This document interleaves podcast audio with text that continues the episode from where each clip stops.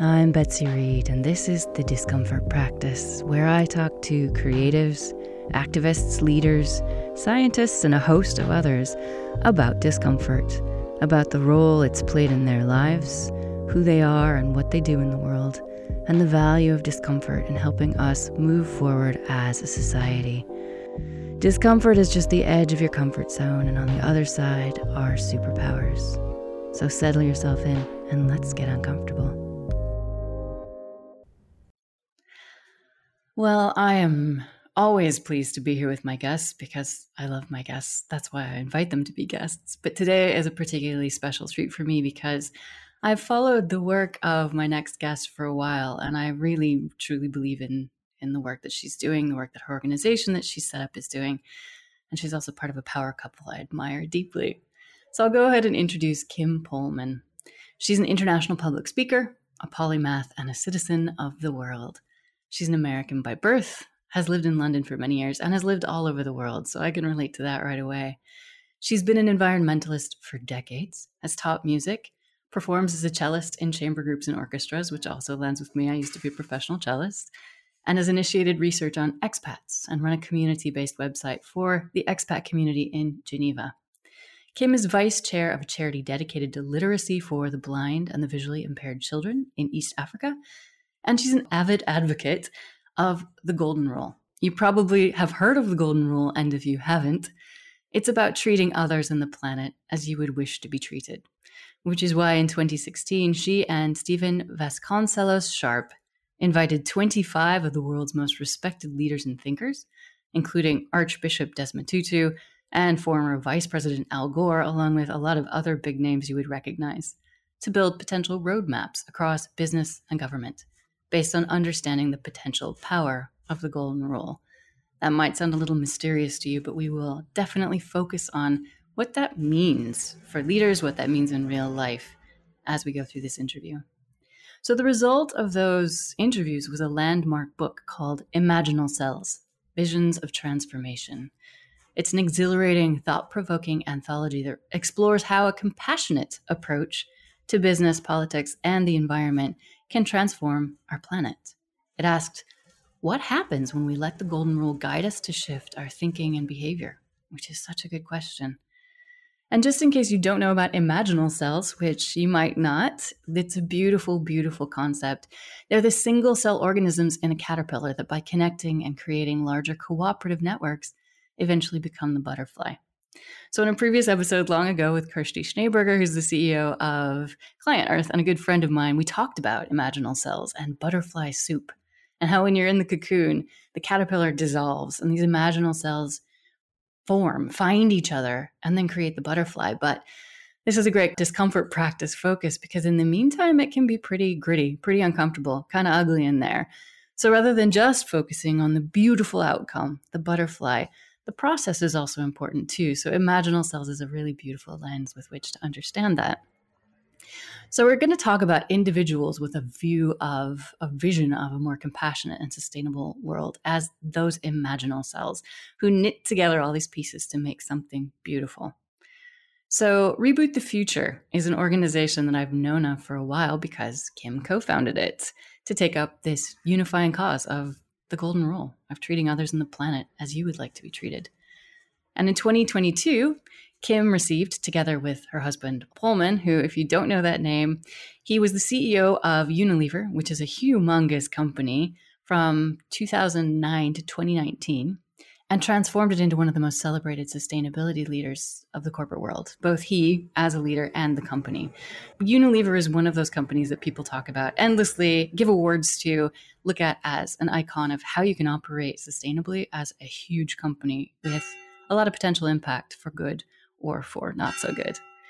So they together received the William Howard Taft Medal from the University of Cincinnati for notable achievement. And I think that's pretty cool and I think there are probably more such recognitions to come because Kim's just getting started. So, as I'm saying with all my guests this season, season three of the Discomfort Practice, we'll be talking about how change is uncomfortable but necessary. And with Kim, I'll be talking about the role of leaders and everyone in transforming the world, in being imaginal selves to create that beautiful butterfly moment But in the meantime, we've got some time in the cocoon to spend. So I'm looking forward to learning from her and chatting to her. Welcome, Kim. Oh, well, thank you. that was quite an introduction. Thank you so much. I'm delighted to be here. I'm so pleased to be able to ask you this first question because I'm dying to know the answer. And that is what's an uncomfortable moment that shaped who you are and what you do in the world? Well, life is long and there's many uncomfortable moments, but you know, every day that I read the newspaper, I feel discomfort. Um, and I, I worry about the world. I worry about all the individuals in the world that are suffering so much. And, and, and in fact, it was the newspaper that really propelled me on this journey. Um, yeah, so that that's that's my big discomfort reading reading about what's happening in the world. Well, I think a lot of people can relate to that, but not everyone goes and sets up an NGO to do something about it. So, what led you to that moment of deciding that Reboot the Future needed to be born, that it needed to be an actual organization? You had the book, you have a great network and a lot of influence, but what made you decide that you needed to set up Reboot the Future in particular? Well, actually, going back to the newspapers, uh, they they were the inspiration for thinking more deeply about the golden rule. I grew up with that concept, and then I taught it to my my three sons as they were growing up, and as they were starting their careers, I reminded them of it because uh, they all had some terrible bosses. and I said, "Okay, write down what you don't like about that boss, how he's treating you, what he's doing, and so that when you become a, a manager, you do not do those things. So that that is the golden rule right there. It's uh, there's a, a positive version of the golden rule, which is do unto others as you would have them do unto you. But there's also the negative version, which is don't do to others what is hateful to yourself. And so we, we need to be conscious of both of those things. Um, so yeah we so we put the book together first and instead of having it be about leadership per se we, we did ask our authors to write about how they're living the golden rule what is their golden rule in their work um, and then when we launched it at davos the world economic forum in january 2017 the reaction was so powerful to this. How could anyone go to a place like that and present such a simple spiritual high level concept? And so that's when we realized, oh, we really need to to turn this into something and promote this as uh, as not just the book, but as a principle that can really help guide people. So it wasn't necessarily that you had the intention to set up an organization it was that you saw that there was there needed to be space it's sort of almost like you put your stake in the ground people needed a focal point and something to coordinate this so it was that there was the appetite and you created it based on that appetite it sounds like yeah there was just uh, the thing about the golden rule is that it's so simple but it, it it's a simple concept to say and to understand it's more difficult to live, but it is so simple and it, it kind of cuts through all the complexities of the world that we live in today. And um, everybody can make their own version. Um, you know, social media campaigns uh, are very adaptable and people can can adjust them to their own needs. You know, the Black Lives Matter and um, you know human rights matter, all, all, the, all of these different things that you can take from these phrases. And the same thing with the golden rule. You can, which the book points out, it's the unique thing about the book is that mm-hmm. it takes this golden rule, which is usually used for human relationships and, um, um, adapt shows that they're usable in all the issues of the world. So that's what really makes it unique. So, for hmm. example, mm. Anthony Jenkins uh, writes um, that you should be a bank the way you would want to be banked. You know, you're not there serving the shareholders. And that's a, a tough thing to do when you're a big bank like he, he was running at the time, Barclays. But he, he he, he suffered the consequences of a board that uh, was only interested in share shareholder return. So mm. he wanted to run a bank that was serving the people as they would want to be served. It's beautiful to hear that you were talking about this, the World Economic Forum in Davos, arguably, if not the most powerful gathering of leaders, one of the most iconic, powerful, major gatherings of leaders every year. And that what you found, this might be news to some people listening, you might be skeptical, was that there was actually hunger among the captains of industry, the best known leaders in the world to operate like this. That might surprise some people. Did it surprise you, or have you been in this world long enough to know that, well, men like your husband exist and actually, you know, exist to serve society through business, even though some people might not know that? Yeah, to to be fair, we, we were not in the official program. There's a lot of fringe activities that happen there. But of course, you know, everybody come we did have business leaders because we had some participate in the book and at, at that time, Paul's trying to convince other CEOs um, to be more sustainable was was still on its journey. The world has moved a lot, even in these five years, to understand that we are living in on the edge of a major crisis. In fact, the crisis has already started. So, what was important to us is that we take the golden rule beyond humanity and include all life on the planet for so many hundreds, especially the last hundred years, but before that as well. Um, humanity has wanted to control nature for its own use. And we need to move beyond that because we're destroying at such a level now that we're getting into a you know a loop where it's just getting worse and worse exponentially. And you know rapidly we need to think about all of life and not just human life. It does feel as if in the past maybe even two years of this pandemic there has been a growing awareness among leaders and the general public everybody listening to this of the concept of interbeing that these feedback loops from you know ocean acidification climate change global warming actually impact us we're part of that loop and actually i interviewed philip clayton who's the president of EcoCiv, which is a partner mm-hmm. organization of Reboot the Future. And we talked about interbeing quite a lot. And once you've taken that pill, once you get that concept, it's impossible to step away from knowing that, that whatever happens to all beings happens to us. And whatever happens to bees and microbes and algae affects us as human beings. And then we're not somehow at the top of the food chain untouchable. But yeah, sort of back to that idea, have you seen not just a growing going along with the herd by leaders as this has become more mainstream and understood as a business risk?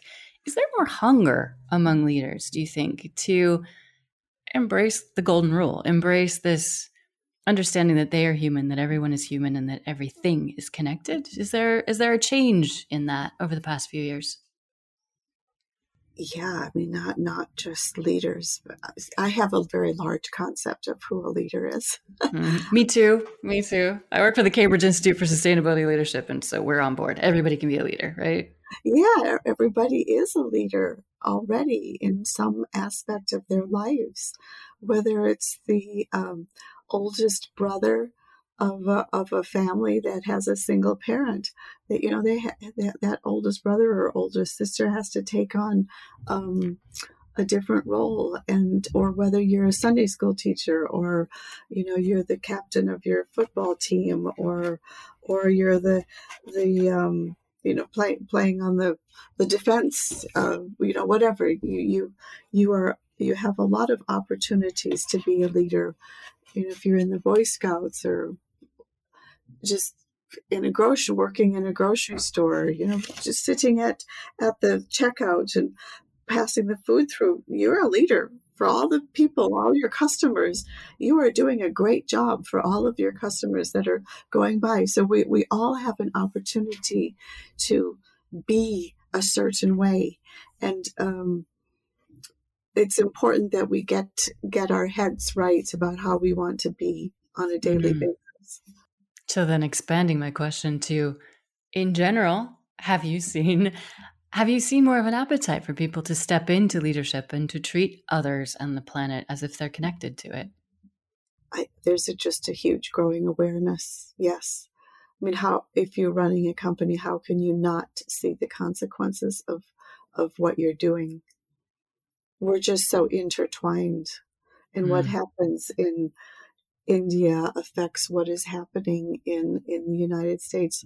What happens in Africa is, you know, we look at the war of, of in, happening now between uh, in Ukraine and how the the ripple effect that's having all around the world. It's mm-hmm. we are so connected. You have got to be blind if you don't see that. Yeah. And often we only think of it in terms of gas prices or cost of living prices, but actually there's an energetic ripple too, isn't there?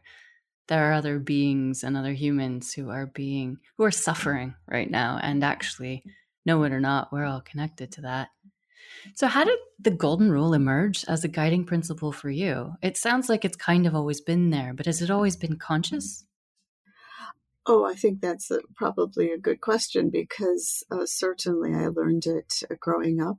Um, yeah, i grew up as a christian and that's definitely a very important a concept in Christianity.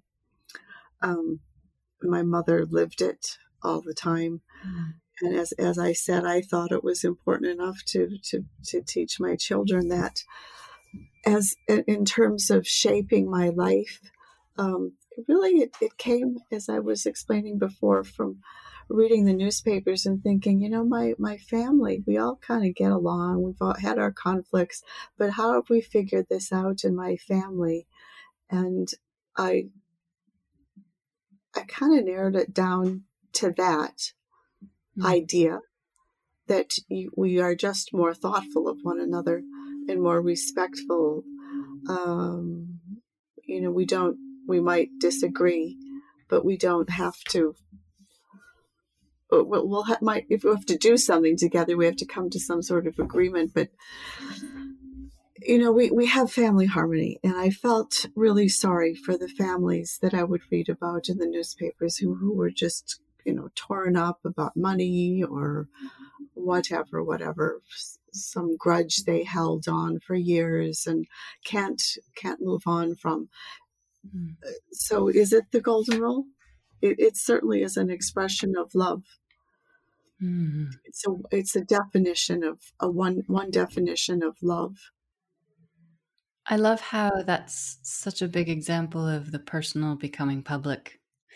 And I think well, hopefully if if we've learned something in the past few years, I I see that and you probably too where people's personal and professional lives have been so mashed together that it's harder and harder to keep the two separate the public and the personal. And that's actually important to be able to live your your personal values publicly. Yeah, I think part of what what I understand is that a lot of stress in people in their jobs is that they're having to behave in a way that they don't agree with deep down inside of them. And uh, everybody you know what what parent has not taught their child about the golden rule? Because from an early age, you know, we say don't don't hit don't hit Johnny because you know you don't like to be hit, or don't bite because you don't like to be bitten, that kind of thing. And so, why do we forget that? Our schools encourage us to be super competitive, and uh, sports. You know, we're we're just such a dominating um, attitude. It's great to, to do sports. I love to, you know, I'm, I'm not a big sports person myself, but I admire people who do sports. But this emphasis on winning goes on and permeates um, corporate life, business life, um, and we we it's just not working anymore. And when we have to come to work and live a whole nother set of values and what we really deep deep believe deep down causes a lot of stress. And so I think we can, we've got to be strong in, in the corporate world, but we also can do a lot of things with kindness. Um, speak gently I have a hymn. There's a hymn that we used to sing uh, in in the church I grew up in. It's about speaking gently, and I I love I love that. I've always liked that concept because you can you, the other person can actually hear you if you're mm. speaking gently. It's actually much more effective rather than shouting because when you're shouting it's an attack and you get into defense mode and then you you can't think clearly. And so then you, you your reaction is to shout back. But that just escalates and escalates and it can very often gets to a physical um, reaction as well. So you speak gently it doesn't mean that you're speaking weakly but you will be heard and it's a, it's a sign of respect as well. And then the uh, then you are required to listen to the other person who can also then speak gently back. mm, I love that because that what strikes me about you is we're about to get my eleven bells behind me. You do speak gently but powerfully, and anyone listening to this can just hear your voice. I just want to lean in and listen and you have a gentle way of drawing me into what you're saying and now i understand where that comes from. So yeah it would be interesting if you're you're listening this and thinking wow if only my boss spoke kindly at work. Can you imagine if the principle of work communications was kindness first? What would a workplace look like if kindness was the guiding principle for all workplace communications? I'm actually struggling to imagine that yeah, I mean, I think I think it is being demanded more and more. Um, it's it's just there. This kind of domination uh, is mm-hmm. really an outmoded way of of being a leader. And there's a huge desire in in the work that we did during COVID. We we held a whole series of conversations with some partners on different so the, the purpose was to capture what people were learning during covid. And um, so we had different sectors coming in. So arts um, uh, finance education youth uh, environment um, finance did i say finance? Um, and so it was so they would they came into these conversations online and we explored what we were learning and how can we use these learnings to reboot that sector. And mm-hmm. um, it was just fascinating to me across the different sectors how much unity there was in terms of what people wanted. And one of them was working in a more collaborative way mm. rather than a hierarchical structure more collaboratively, more team. I, I know people work in teams, but still, one simple thing is to sit around a sit at a round table rather than a, a, a rectangle table with the boss at one end. So you, you end up having equality as soon as you're sitting down and mm. you're encouraging cross uh, discussion. Everybody is more able to participate without that hierarchical structure. And then an, another thing that's just a simple concept, but mm-hmm. this, you know, what one, what what is waste to one is a is a food to another, or you know, when when one you, or your you, what is waste to you that renourishes the soil or you know they, they, all are giving each other something and taking from you know taking and giving mm-hmm. so that that's we've gone our our societies have become so much about taking mm-hmm. and we've got to give back so that that's the connection that understanding of our connection and then another thing that was so common to everybody was uh, empathy a real hmm. demand for more empathy and compassion and for me the golden rule goes even farther because the golden rule so empathy um, is often described as listening, and um, and compassion is is also is often about doing. So they're both important, and the golden rule embraces both. It's about listening first, and then having courage to challenge the status quo. And then third, it's about taking action. So it's always do, don't do, don't do, treat or don't treat. You know, mm-hmm. there's there has to be action to really, really live it. Um, so for me, that was a real answer. Then, as a result of these these conversations, um, we came up with a kind of manifesto with a list of ten values that uh, were. Um, it was a, a real collective thought process to come up with these 10 values as a kind of um, the motivation for a, a, new environmental Marshall Plan. In fact, today I was just reading uh, an email that came in. They're presenting to the G7. Um, a group is presenting to the G7 a, our Marshall Plan for the environment, and we actually created these values. To, oh, I love that. To be the the lead, we have to somehow get these to the G7 quickly before their meeting tomorrow. I don't know if we're going to manage, but but this is the the the motivation for actually doing all the things that that that we have to do on the environment. And if we get it, it, in our heads, uh, our motivation, then it'll happen.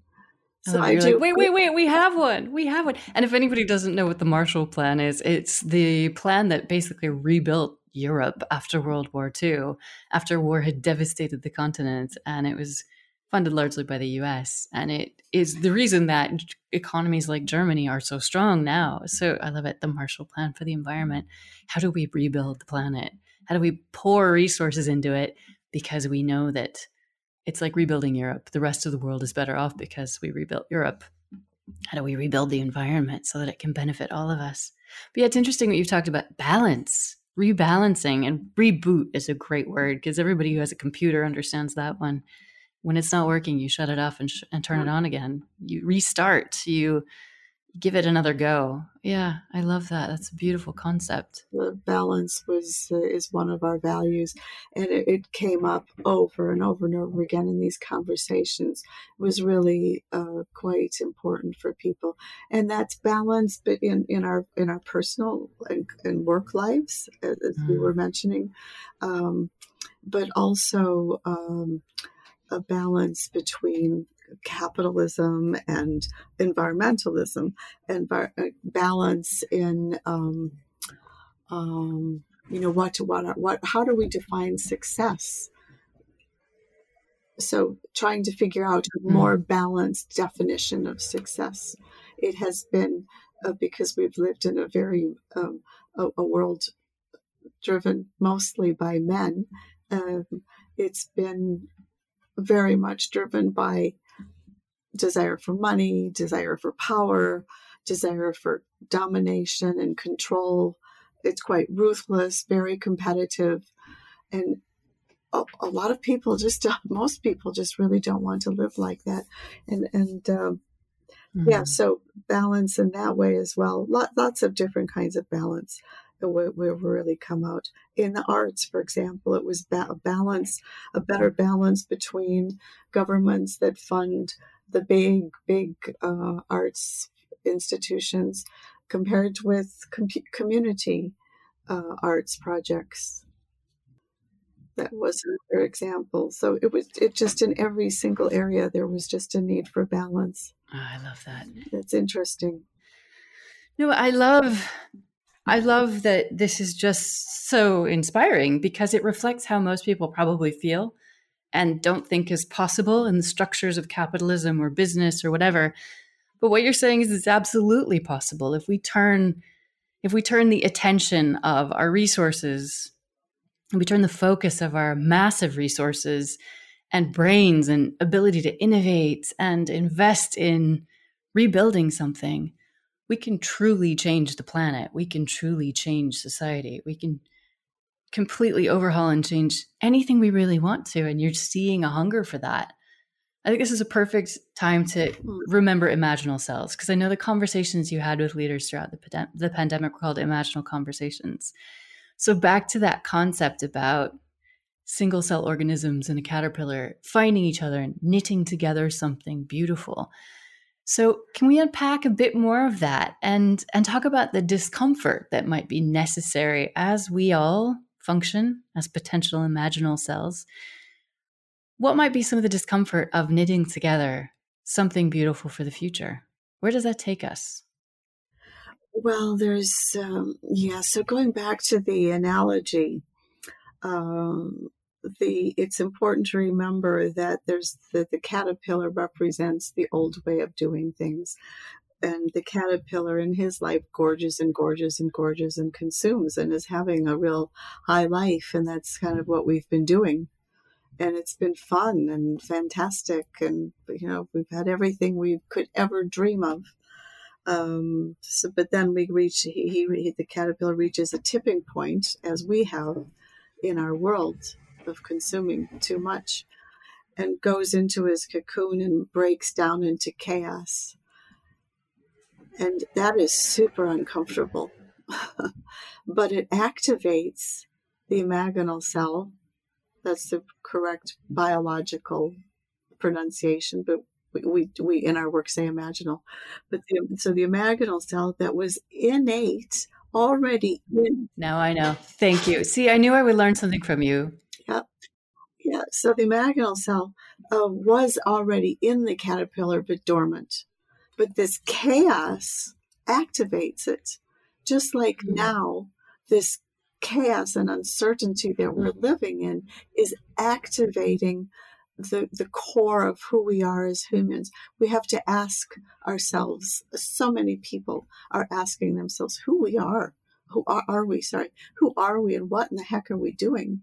And that's what happens with these imaginal cells. They mm. become active and they are have different identities. So one is the head, one is the antenna, one is the butterfly. I mean the the, the, the wings, the colors, you know, so they, they find each other. And the, actually the old way of doing things doesn't like it. So they attack.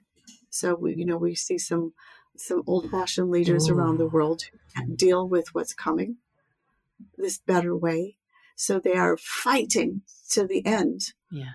to to preserve their power and uh, their their realm of mm. of power. So, uh, but then the imaginal cells find each other because they emit a frequency, a common frequency apparently, and they find each other through this chaos. For us, that common frequency is the golden rule. So when they they cl- they start to cluster, and then the, the old way finally gives up and and disappears. So then that allows the the growth of the, this new identity, this new beautiful shape. So so what we're trying to encourage is is more and more people to live by this golden rule and we find each other I, I tell you since i started working on this i only find amazing people it is true. I love it. Can I get you to pause for a moment? Because I want to ask, well, no, I want to ask listeners right now just to pause in the midst of this and, and just ask yourself, how are you feeling right now as you hear this?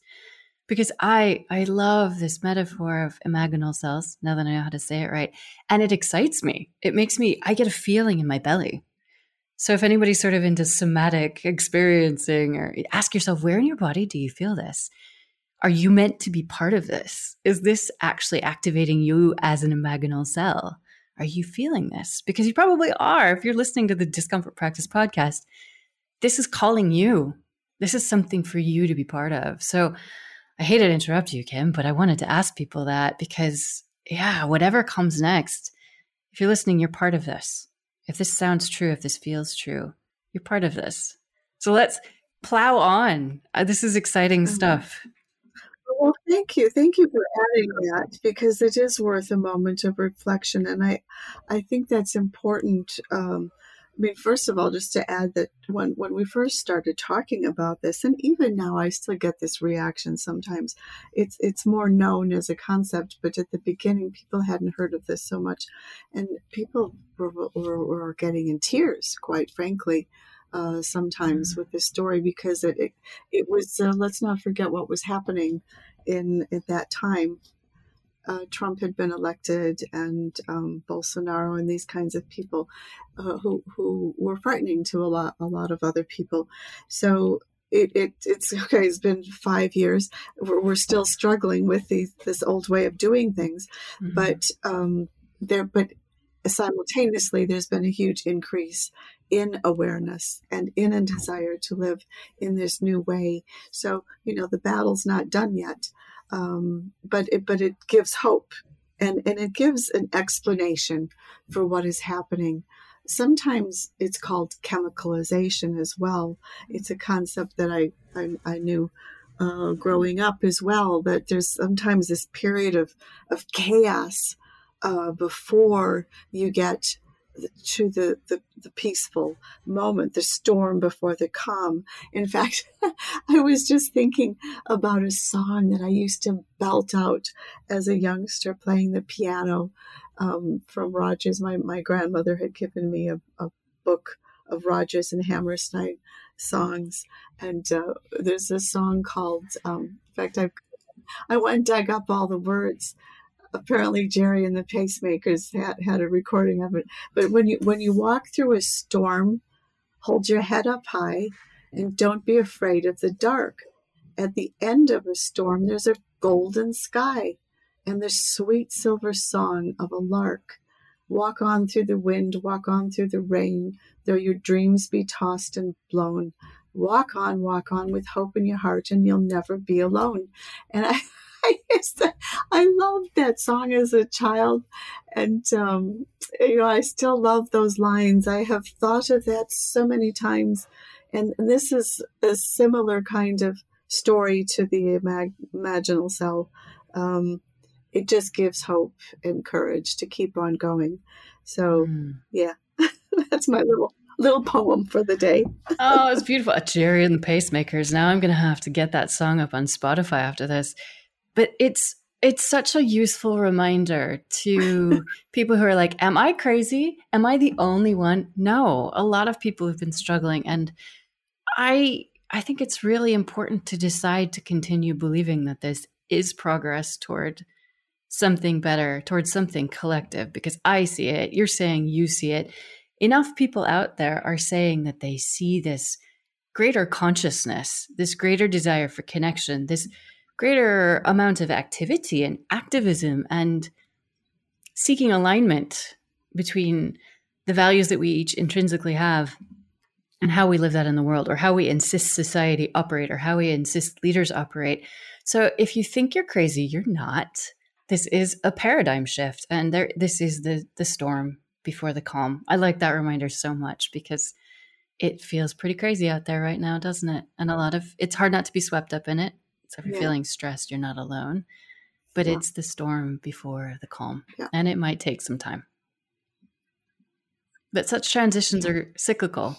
We've been through this so many times as a species, as a planet. It's just the latest version of it. And we're pretty resilient. Human beings and this planet and other beings on it, we are always evolving. We're constantly evolving. It's not that we've stopped, we haven't arrived, we're still going so yeah, I hope that that brings some hope, some encouragement to somebody listening. I'm sure it will. But I'm wondering how how would you tell people they can apply the golden rule today?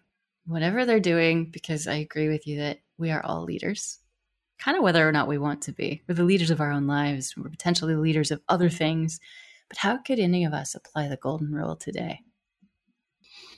Well, uh, you know, as soon as you step out the door, you're either you're either in your uh, with people around you or there's some sort of life around you.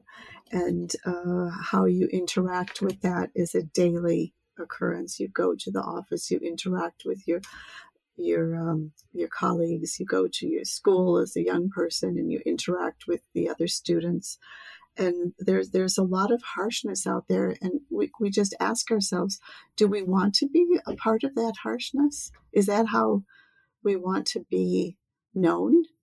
Um, uh, do you want to help? To me the golden rule impels us to ask the question every day do you want to be helpful or do you want to be hurtful? It's as simple mm. as that. That's simple you know, if you're a student in school, I, am always I'm always amazed at uh, how um, some children they, it's bullying. uh, you know, will just find anything about somebody to pick on. I remember my sister, her son, um, who was a, a strapping young man, he had the wrong kinds of sports shoes and was being teased because of the sports shoes he wore. Like, really? you know, what, what is that parent teaching the child who's criticizing somebody for something you know, and the I'll bring up another thing is judgment. So I've been thinking a lot about judgment, and uh, we we have to make a lot of judgment. It's it's a good thing, a good quality, because we need to judge sometimes whether something's right or wrong, or uh, you know, we have to hire people, so you know, we have to pick the right person, uh, and you know, that requires a, a judgment. Um, um, you know, we, we when we there's a lot of things we have to make judgments for. Should should what kind of weather is it outside? Should I should I wear? I have to make a judgment. Do I wear a coat or, or do I not wear a coat? You know, we, there's a lot of things we have to make judgments about. But there's a lot of things we make judgments about that we don't need to make judgments about. And I, I think a consciousness, we don't need to make judgments about what kind of shoes somebody wears or you know whether their hair is long or short or what color their mm-hmm. skin mm-hmm. is or what what kind of headdress they have on or or um, you know whether you know what what what their sexual orientation is we don't need to make judgments about all of these things so we we need to be clear about that and mm. we don't want people to judge us either for the color of our hair or how, what kind of hairstyle we have or the clothes that, that I wear. So why are we why do we become judgmental about others and put people in categories? It's it's um, mm-hmm. I think that that's a little a, a, little key thing that people could ask themselves. So I, it's daily, really. It's a, a, daily thing that we do and we and if we get to, into the habit of it then then we take it to the larger issues. We practice on the small things. It's a practice and it starts with the micro. Yeah it starts with the micro yeah how, how, yeah. how we talk to our children how we talk to our spouses. Are we being respectful? It is the little things. And think you can say something to someone. Um, it's okay to have like, we have to distinguish between what we need and what what what our emotion is about it. That's another thing that i've been thinking a lot about lately and we get into a muddle and so trying to distinguish between uh, our emotions use our emotions really to point to a need and once we understand what the need is, then we can really sit down and say, okay, this is what I'm really needing.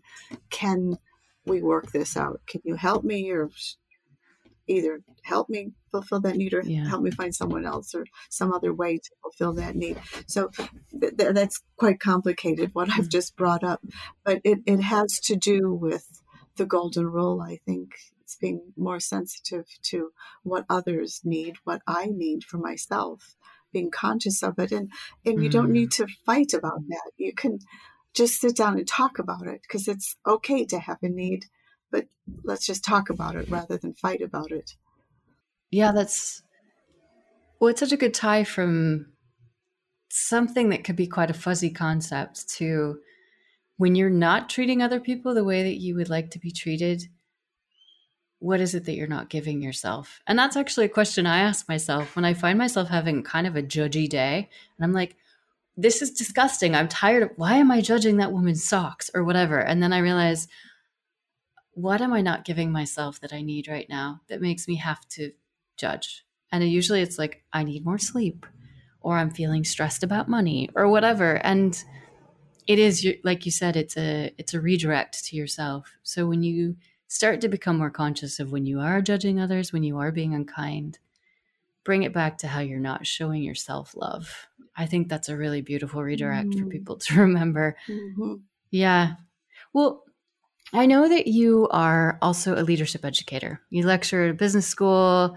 Um, I know that you are well, you are an educator in many ways.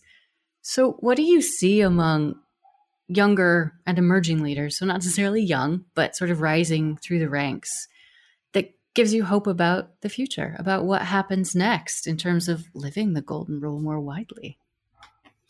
Well, I, I think there's generally um, an increasing awareness among young people that uh, things need to change. The systems of our world needs to change. They, they, they might not understand that totally, uh, but um, there's an awareness that uh, the old way of doing things just isn't working anymore for sure.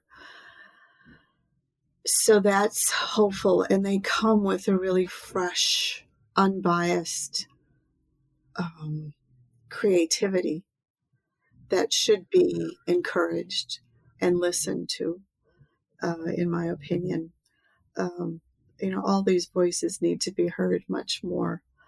Um, I, I, I remember in the 60s growing up, uh, and it was the beginning of the environmental movement, and it was anti Vietnam War. And um, I mm-hmm. remember the first Earth Day uh, in the United States in, in 1970 or 71.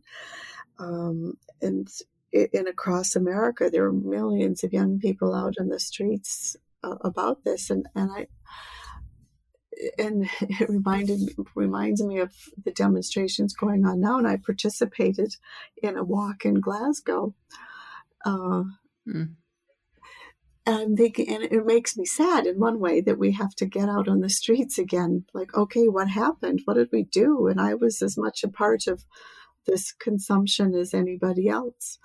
I, I bought, I bought the economic story that this was good for everybody, jobs and innovation and yeah. consumer and all of these things. But what what what did we miss? What happened? And I I'm would encourage the young people today. they, they need to be even stronger. They need to be much stronger and more united and not give not not let up the pressure. Mm. Um, so just be creative and think and be innovative, not about necessarily producing new products, but about new ways of thinking and definitely embrace systemic thinking as we started out. Mm. Um, hmm. we're all connected, and everything we do is connected. And we need it's it's a much harder concept. It requires a different way of thinking. It's more of a you know spider web kind of thinking rather than a hierarchical kind of thinking or linear way of thinking. So there's the talk about the linear economy where you dig up, you build, you sell, you use, and you throw away. That that's the linear economy. We have to think more. I mean, it's no well better known now than when we started talking about all these things, but it's the circular economy. There's lots of different ways of thinking about it now, mm. but they have to really embrace that uh, and understand that it, it, it, it's more complex thinking but our educational systems have to include that now and getting out of the silos part of our our, our training has been thinking in your silo. You know, scientists do their research in a very, very narrow strip of questions, and businesses themselves divide their businesses up into their different categories, you know, finance, marketing, uh, product development, human resources. And, and actually, what, what you have to have is much more crossover. Um, um, you know, you need to work with anthropologists and mm. sociologists and scientists and uh, business people and educators. They all need to work together and hear each other. Um, yeah, it, it's uh, just much that. more complex. So that that's the kind of that's a big thing that has to change. Really, more systemic training, education. Mm. Um, but also, young people come with a new way of thinking. And by the time this airs, this will have long been in the past. But today I'm giving a seminar to some students at the London College of Communications. Mm-hmm. And I've been asked to talk about activism mm-hmm. because I have a really activist background. And then I, mm-hmm. I've worked in corporates as well. I spent some time at Nestle UK. That was interesting. As an activist, which I didn't last long, let's just put it that way. But um, what struck me there was actually a really good message to young people. And if you're a parent listening to this or you're an educator listening to this, I think something that I struck me that I want to make sure I incorporate in my own education of, you know, I'm a lecturer at a university here and leadership, but don't get stuck in the old fashioned way of thinking, even if you need to work in those systems. And that goes for anybody. You know, don't feel like, oh, what difference can I make? And don't get bogged down in the fact that you are, we are all still enmeshed in systems that have been set up to function very optimally, but not necessarily sustainably. So even if you need to operate in those systems, don't don't surrender your way of thinking. Don't surrender your ability to see the interconnectedness. And I like that spider web understanding of things. I was initially asked to talk about environmental activism, and I was like, nope, I'm going to talk about all the activism because environmental and social activism is not different. It's all connected. So right.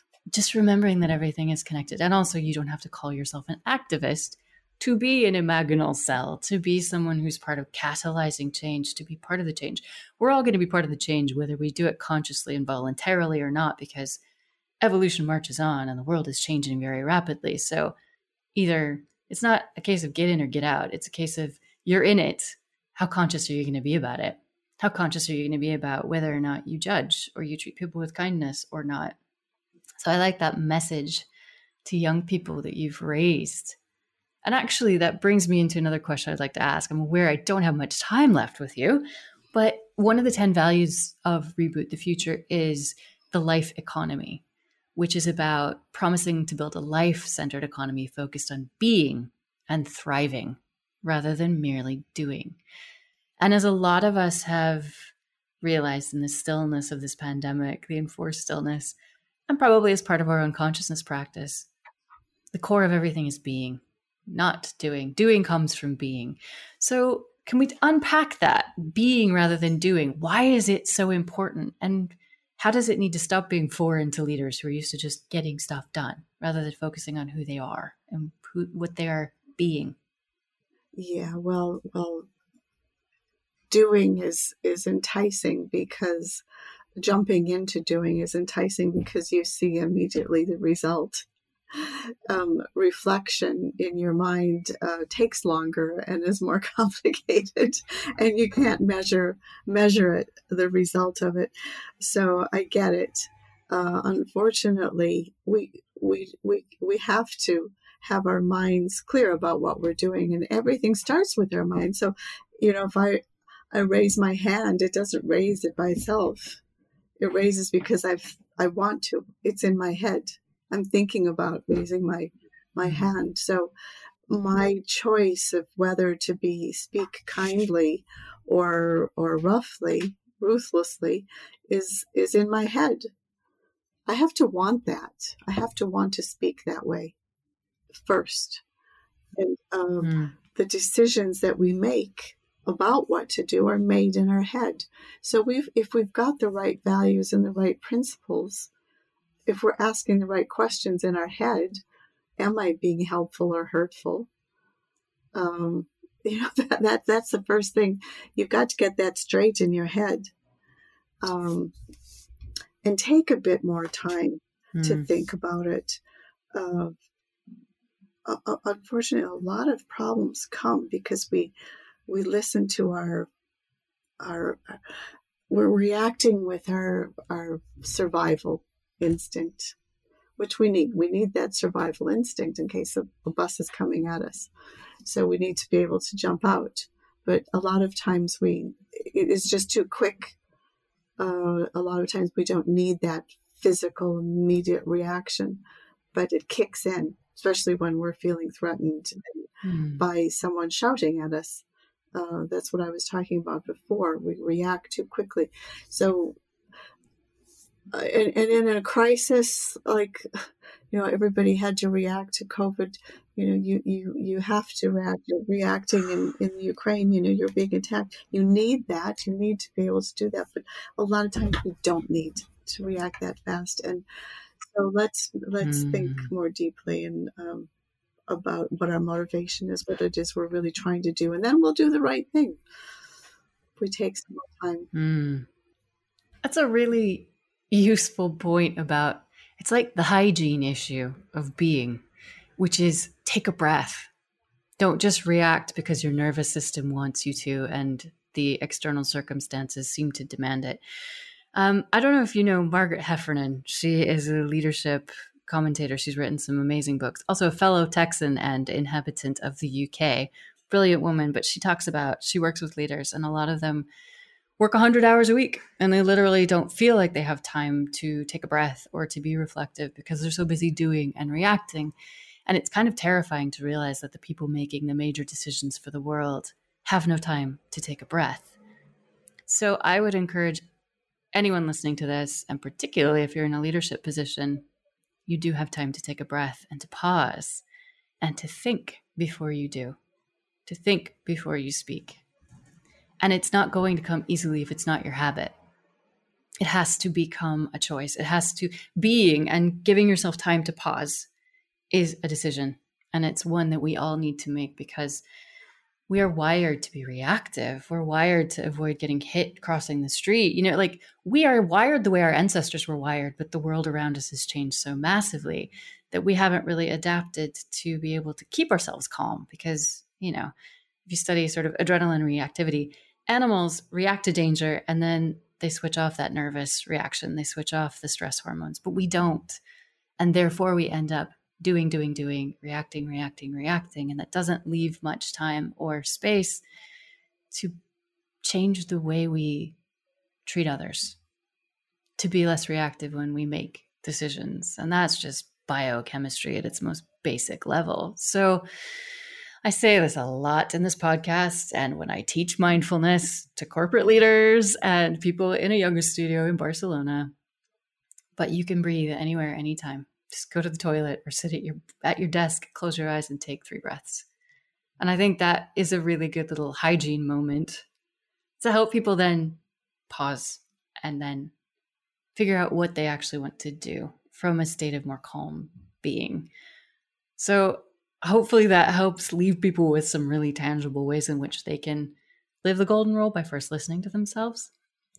But as we head into the home stretch here, I want to ask you if there are any final thoughts you'd like to leave listeners with? Because, Kim, this has been a rich interview, as I anticipated it would be. So, any final thoughts?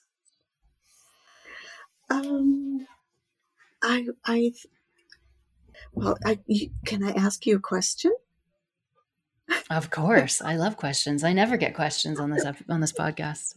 Oh, oh well. In your list, you said I could ask you a question. I always invite people, and very few people take me up on the offer. So I'm thrilled. Shoot away here. Well, I, I know that you were living in Spain during the during the lockdown, and it was pretty severe um, lockdown there, uh, as I as I understand it. So, a how did you survive the severe lockdown, mm-hmm. and then second, what did you learn during COVID, and and what do you not want to forget? Before I answer that, she did not know this question in advance. I love this question. And it's actually one that people listening to this podcast might already know the answer to if they've listened for a while, because this podcast came from that. So if you're new to this podcast or if you haven't listened to that, um, the Barcelona lockdown was us locked in our homes for almost three months. And most people in Barcelona live in pretty small apartments. Mine is not tiny, but it's not huge. And we literally were not allowed to leave our houses unless we were going to buy groceries or go to the pharmacy. And we had to go to one fewer than 100 meters from our house, if possible. And the police would literally stop people and be like, Why are you at the shop that's further from your house? So it was intense and people suffered. And it was hot because it's Spain and it was May and June. I really struggled for the first three weeks. And I know it precisely for some reason. It stuck in my mind. I really thrashed around because all of my work stopped because at that point, as a consultant in sustainability issues and behavior change, my major projects were in the public sector in the UK. And they had other things to focus on all of a sudden with COVID. And so all of my income stopped, and I wasn't allowed to leave my house. And I was living with two flatmates. And I'm a woman who was raised in Wyoming in cowboy, do it, get stuff done country. And I'd never been so still and thank goodness I've had a mindfulness practice for years because it would have been way worse than it was. And then I just I just stopped thrashing about and struggling one day. I was like, "Huh." And I learned to be more deeply than I ever have rather than always doing. Because I didn't realize how much I distracted myself with social life, with work. Work is my chosen addiction. And I really got deep in the discomfort and I had to embrace it and I had to do things like I learned a lot about ecstatic dance and shaking through online sessions and I would just like listen to these great sessions online and shake which is just like movement through your body not caring how it looks. It's not really dance it's just movement and it works a lot of anxiety and stress out of your body. It helps you to release. I did a lot of meditating. I read some books. And what I discovered was how deeply creative I am, actually. After a life that was filled with corporate and consultancy and running an NGO and thinking I was very structured and, you know, sort of, I had a very masculine approach in my career. And I learned that I really am more of a bohemian artist, musician than I had allowed myself to be. And so I started this podcast, the discomfort practice, to talk about the beauty of discomfort and the productive value of discomfort. And it's also woven its way back into my work, which has come hot and heavy. Um, and now I'm asked to do a lot of things into which I get to incorporate this new understanding of discomfort and mindfulness and leadership. And it's brought together all of the pieces of my life and my career and my passions. Mm-hmm. But first, I had to have it all stripped away. That's the long answer. so thank you for asking such a juicy question. That's how I survived it. Not without difficulty, but I then with beauty. Yeah. Oh, that's amazing. That's a, a great transformation and learning. Um, one to be remembered by all of us. Yeah. It was a deep, dark cocoon moment. And here I am. I don't know if I'd say I'm in the butterfly stage yet, but I'm enjoying wherever I am right now. Sounds now. like it. Yeah. Sounds like it. Yeah. Fantastic. Well, Kim, it has been absolutely a privilege and a pleasure to speak to you today. I'm so, so happy I got to speak to you. And this was will not be the last that we see each other because I am a big fan of Reboot the Future. I'm in touch with the team there, they're in touch with me, and I really think the work you're doing, having these conversations and working with leaders is deeply important and people recognize that. So I can't wait to see what happens next for you, for Reboot the Future. Thank you so much for your time today. Well, thank you for your, your rich questions, and uh, I, I've enjoyed it as well. I look forward to seeing you more in the future. Thanks for getting uncomfortable with me. If you enjoyed this episode, follow and like the Discomfort Practice wherever you listen to podcasts. Leave me a five star and written review, and share this with other people. Help me to reach new audiences with this idea that consciously practicing discomfort helps us to individually and collectively discover our superpowers and create a society and a planet where everyone can thrive. Thank you so much to my guests all season. Go back and listen to a few more episodes to hear more of them. They are wonderful humans doing amazing things in the world. Thanks to my team who helped me produce this podcast, and for those who inspire me through their writing, their conversation, and their support. So that's all from me for now. Follow me on Instagram at the Betsy Reed if you want to get to know me a bit better, some of my thoughts. And in the meantime, stay uncomfortable.